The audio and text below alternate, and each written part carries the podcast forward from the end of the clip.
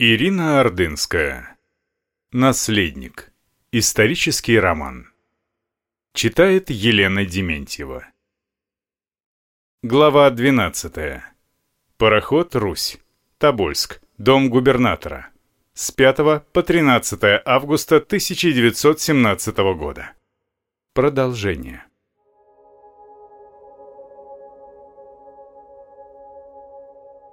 Ночью, где-то на видимой глазу высоте, в погоде произошел перелом. Тучи очистили небо, и больше не злой ветер тихим дуновением издалека принес тепло, совсем не сочетавшееся с представлением незнакомых с Сибирью людей о ее лете. На утро вдруг грянула жара с настоящим пекущим солнцем. После завтрака Алексей, как и другие обитатели парохода, мечтал только о прогулке где-нибудь в окрестностях Тобольска. И чудо произошло. Когда государь поговорил с полковником Кобылинским, по палубе забегали стрелки, заурчала машина, из трубы пошел дым, судно медленно отошло от пристани. Сначала черепашье движение закончилось всеобщим разочарованием. Оказалось, что на противоположном причале нужно было загрузить уголь. Зато после погрузки пароход не вернулся на привычное место, а, набирая ход, вышел в Иртыш и, удалившись от города, пристал к высокому, поросшему кустарником берегу, где всем разрешили сойти.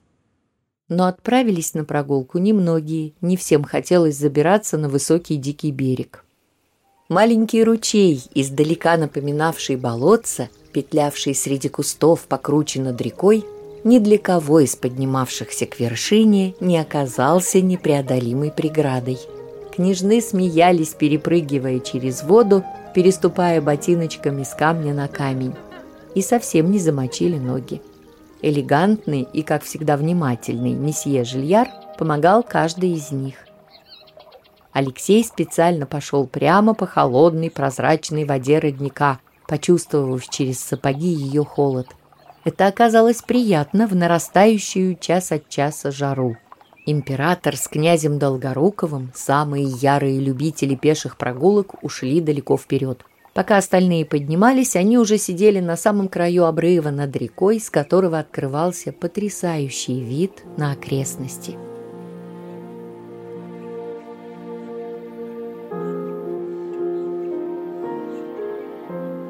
Красота! Не смог сдержать восторга Алексей, усаживаясь рядом с отцом на мягкую траву.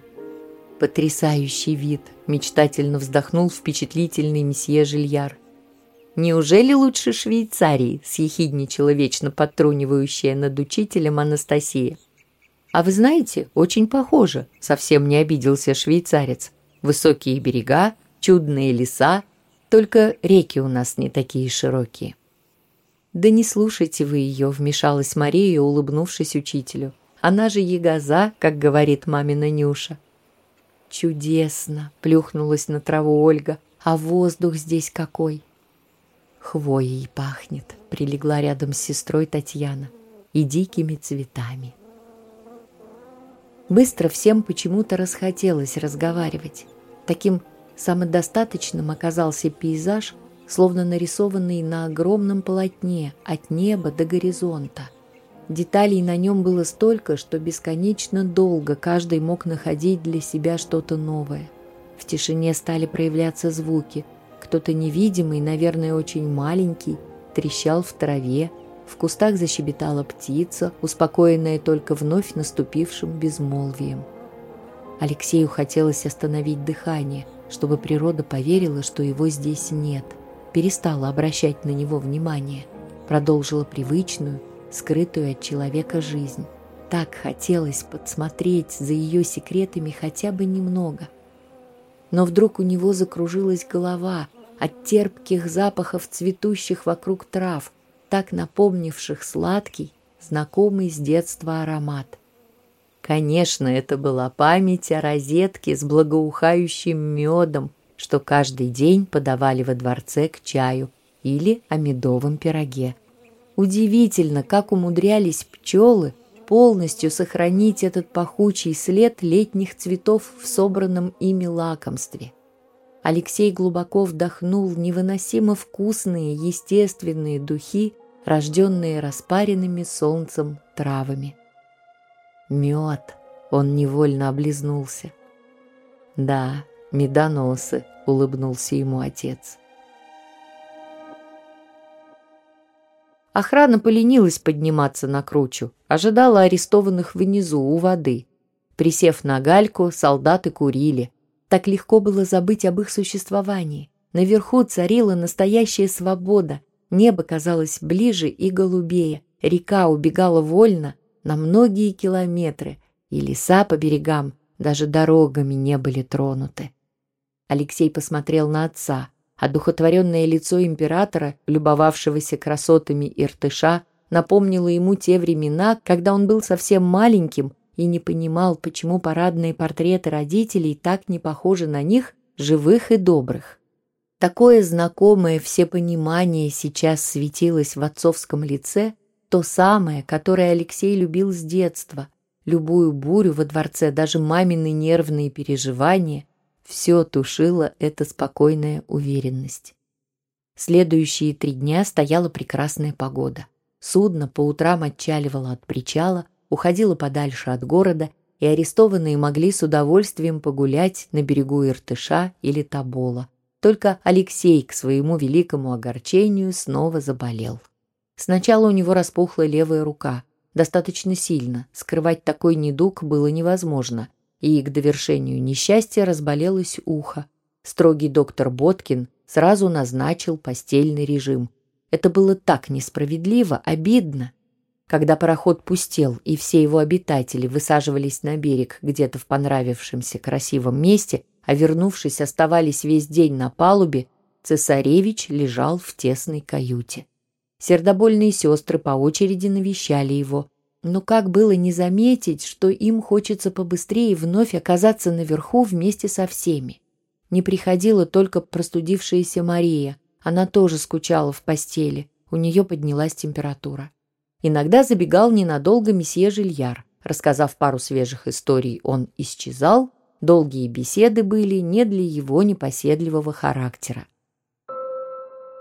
Один Нагорный будто совсем оставался равнодушным к заточению вместе с цесаревичем, целыми днями скрашивая его одиночество. «С утра не было дождя? Светит солнце?» — пытал Нагорного расстроенный Алексей, изводя себя такими вопросами. «Так что ж, распогодилось», — бесстрастно отвечал в сотый раз на расспросы о погоде матрос. «Не переживайте, как выздоровите, кто вас здесь держать станет?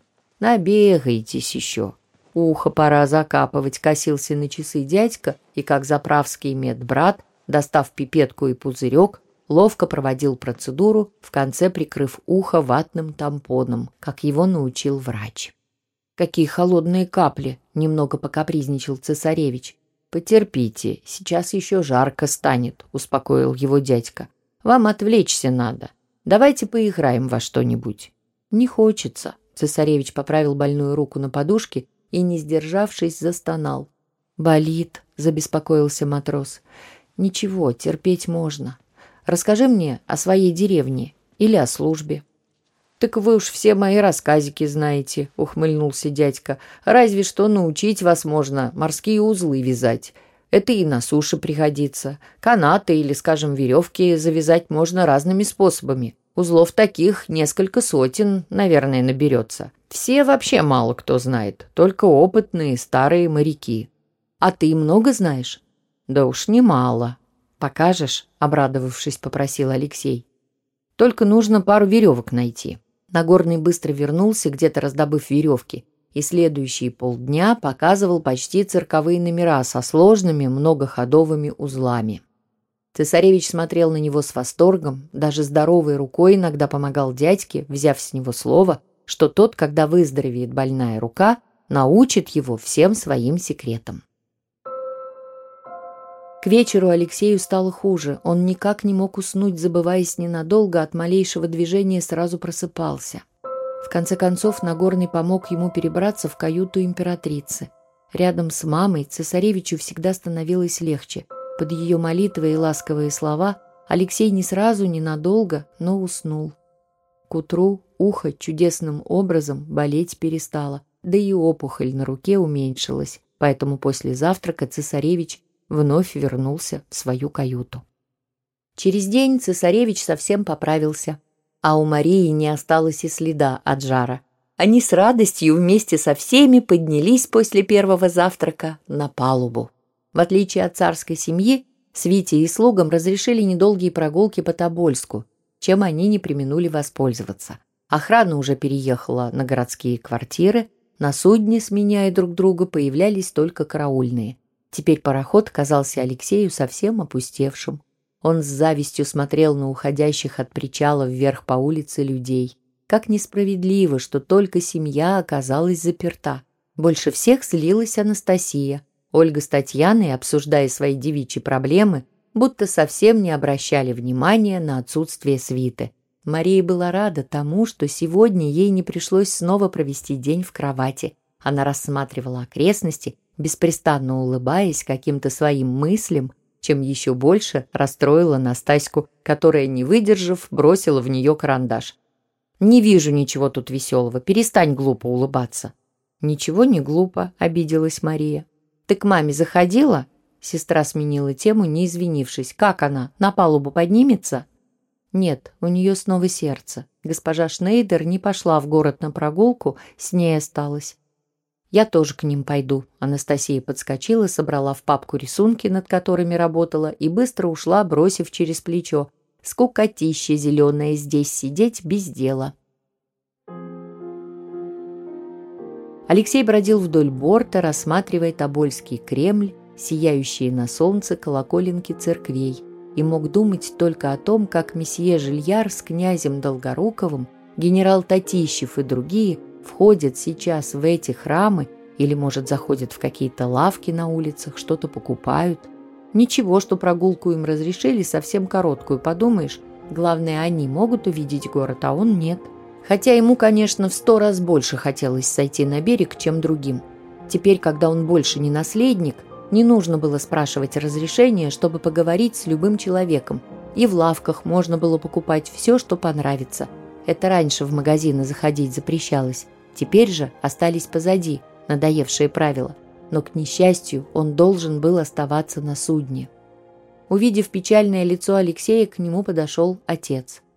«Они скоро вернутся», — кивнул император вслед ушедшим людям. Полковник Кобылинский обещал, что в три часа мы спустимся вниз по Иртышу и прогуляемся по берегу. «Хорошо бы, скучно тут сидеть». После болезни цесаревич был в особенно меланхоличном настроении. А в город мы когда переедем? Уже скоро. Говорят, дом почти готов. Завтра? Кто знает, возможно, завтра. Быстрей бы уже подошла к ним Мария, появился у нас новый дом. Разберем чемоданы, хотя бы переоденемся. Я даже книги уже все перечитала, что брала с собой в дорогу. Остальные в багаже. Все трое замолчали, рассматривая незнакомый причал. Пароход вчера после прогулки пришвартовали в новом месте, куда перекрыли доступ публике. По краю причала бродила печальная собака, то ли бездомная, то ли помогавшая сторожам охранять окружающие доки, казавшиеся совсем пустыми.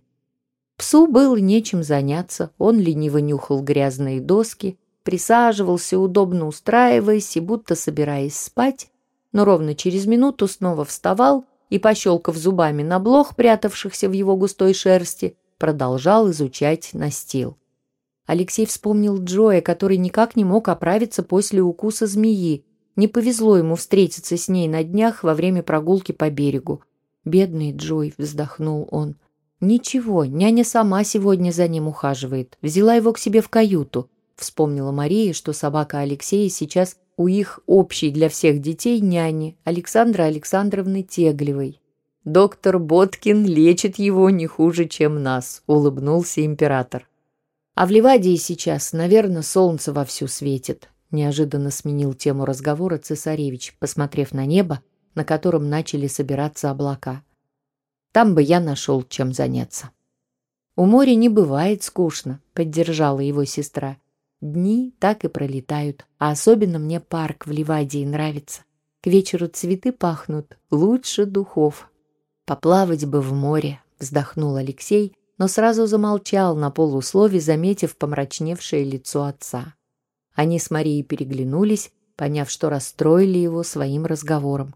Придумывая на ходу, о чем нейтральном можно поговорить, оба сделали вид, что заняты разглядыванием собаки, которая для порядка, без причины, немного полаяла, но так как ее никто из окрестных псов не поддержал, сразу замолчала. К счастью, новая тема для разговора вскоре появилась сама собой. «Смотрите!» — радостно кивнул головой в сторону берега цесаревич, заметив знакомую фигуру, бредущую к реке по ближайшей улице. «Жилик уже возвращается!» Он обещал принести что-нибудь интересное или вкусное.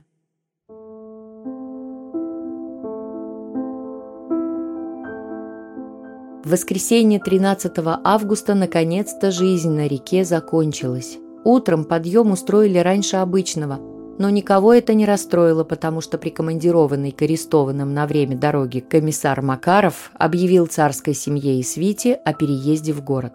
Все бросились складывать вещи. Алексей, обычно не участвовавший в подобных делах, с удовольствием помогал Нагорному, засовывая в чемодан одежду как попало, на что терпеливый матрос только вздыхал, непременно доставал и складывал каждую вещь аккуратно. Поняв, что быстрее будет, если дядьке не мешать, немного обиженный цесаревич удалился на палубу, где вскоре собрались все обитатели парохода «Русь». Почти сразу после этого на дороге у самого пирса остановился экипаж, комендант подал знак караульному офицеру, тот что-то сказал одному из солдат. Они оба подошли к государю с государыней. По вашей просьбе коляска для бывшей императрицы подана. Достаточно вежливо обратился к государю офицер. Стрелок будет сопровождать ее с наследником. Алексей при этих словах покраснел. Ему совсем не хотелось ехать с мамой. Гораздо интереснее было пройтись с остальными по улицам города. «Папа, я с вами пойду», — умоляюще посмотрел он на отца. Однако тот негромко, но строго приказал. «Поезжай, ты не совсем здоров, и кто-то должен быть с мамой». «Будешь сопровождать меня?» — ласково улыбнулась императрица, беря сына за руку. «Конечно», — согласился он обреченно, с завистью провожая взглядом отца, который в окружении дочерей и свиты, офицеров охраны и нескольких десятков солдат уже спустился на причал, направляясь в глубину улицы в город. Экипаж не спеша ехал по пыльным дорогам Тобольска по деревянным настилам. Алексей крутил головой, стараясь рассмотреть каждый проплывающий мимо дом. Каменных строений сначала было мало, но чем ближе коляска приближалась к центру города, тем солиднее становились дома. Почему-то он сразу догадался, что большой белый особняк, огороженный высоким забором, и есть тот самый губернаторский дом, предназначенный для их семьи. Дом внутри из-за огромного количества беспорядочно сваленного багажа и суетящихся вокруг разбирающих его слуг казался не таким большим, как снаружи. Император, комендант, комиссар, два представителя правительства, офицера охраны и Валя Долгоруков в зале на втором этаже обсуждали предстоящее расселение по комнатам. Месье Жильяр, доктор Боткин и генерал Татищев держались чуть в стороне, не вмешиваясь в разговор. Императрица, утомленная слишком долгой неустроенностью, сев в кресло у окна, не принимала участия в разговоре. Вокруг нее собрались дочери и фрейлины. Алексей стоял недалеко от отца, ожидая, пока комнаты окончательно распределят. «Давайте все же осмотрим весь дом», – прервал император затянувшийся спор. «И тогда решим, кто сможет остаться здесь с нами, а кто займет комнаты в доме для свиты. Вот это было по-настоящему здорово. Алексею тоже хотелось обойти их новое жилище снизу доверху.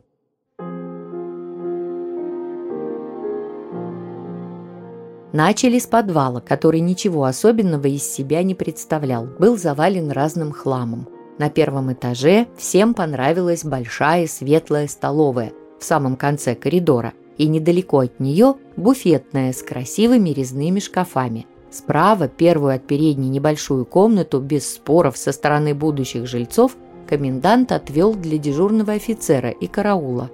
Во вторую, достаточно маленькую, решили поселить комнатную девушку императрицы. Государыня попросила еще на судне, чтобы Нюта оставалась в одном с ней доме.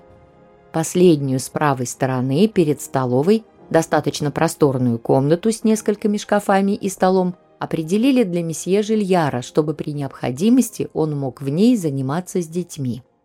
Без главного камердинера Чемодурова семья не могла обойтись. Дети к нему были привязаны. К тому же 70-летнего, часто болеющего доброго старика все жалели, и его поселили в первой комнате слева под лестницей, рядом с буфетной. Дальше решила обустроиться камер Юнгфера, государыня строгая и даже немного надменная Мария Густавовна Туттельберг. С уважаемой пожилой дамой спорить никто не посмел, когда она настояла, что до конца исполнит долг быть рядом с императрицей.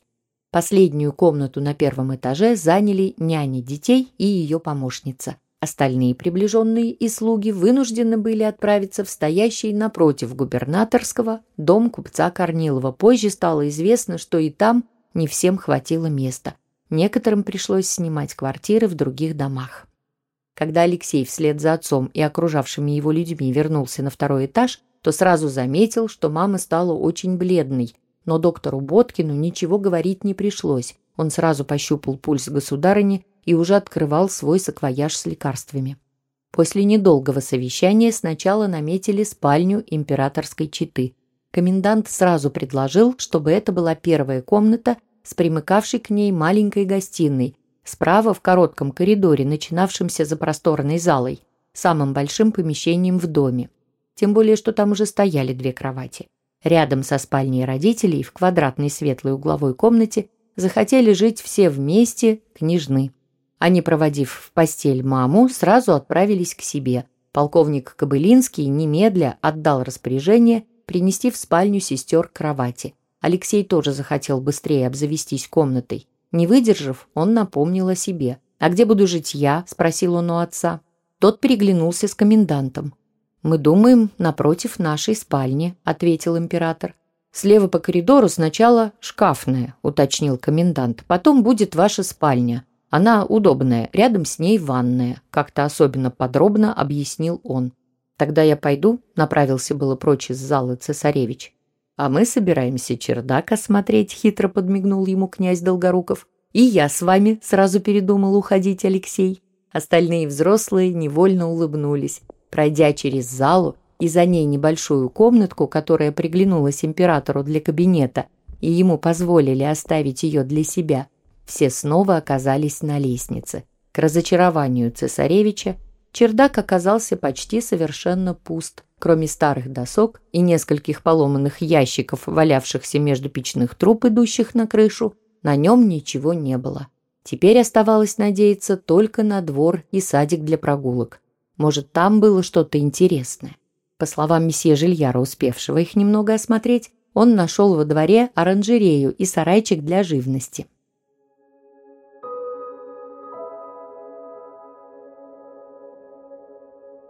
После шумного дня обустройства в чужом Тобольском особняке, уже помолившись вместе с отцом, ненадолго навестившим его перед сном, Алексей долго не мог уснуть, прислушиваясь к приглушенным звукам, прилетавшим из залы. Первый день в новом доме показался ему странным. Он привык к переездам, но выбор этого места не зависел ни от отца, ни от других близких. Все здесь, от легкого запаха сырости до деталей обстановки, отбитых углов разношерстной мебели, давно немытых дверей, отсутствие привычных ковров на полу, подчеркивало, что это чужое жилище, кем-то брошенное не по своей воле, наверное, так же, как и пришлось им оставить дворец в царском селе. Какое-то время ему даже не хотелось закрывать глаза, потому что комната, словно живое существо, могла принять его или нет, и даже быть опасной, подобно всякому незнакомому месту. Он отогнал от себя эти мысли, устыдившись, что они совсем детские, и перекрестился несколько раз на иконы, оставленные на столе у его постели заботливым дядькой. Потом потянулся к спинке кровати, нащупал образок Богородицы, висевший там на цепочке, приподнявшись, поцеловал его. На душе стало спокойней. Но спать по-прежнему не хотелось. Иногда в такие моменты, когда он по распоряжению докторов уже был в постели, а сестры сидели вместе со взрослыми, кто-нибудь из них тайком пробирался к нему в комнату поболтать. Чаще всего это была Анастасия, но сегодня даже она, как и все другие, не смогла или не захотела прийти. Облезлый цветок-куст в горшке смотрелся на подоконнике сиротой. В спешке переезда никто не позаботился заранее повесить портьеры. Сразу бросались в глаза потеки на стеклах и несвежая краска на рамах, как будто и дом, и комнату, и само окно кто-то бездушный страшно обидел. Цесаревич решил больше не смотреть на печальное окно, повернулся на другой бок лицом к стене и в этот момент почувствовал теплоту постели, которая согрелась его телом. От этого ему стало уютно. Довершил ощущение приятной неги запах свежего белья от подушки, да еще с каким-то знакомым ароматом. Он догадался, наверное, это были травы. В их отварах ему часто приходилось купаться. Сегодня ванная, которую он принял впервые после дороги, так распарила, разнежила его, что долго не хотелось из нее вылезать. Тут Алексей сам не заметил, как навязчивая настороженность испарилась куда-то, глаза закрылись, сну больше не мешали тихие звуки, доносившиеся из других комнат. Хитрый чужой дом сумел притвориться родным. Продолжение следует.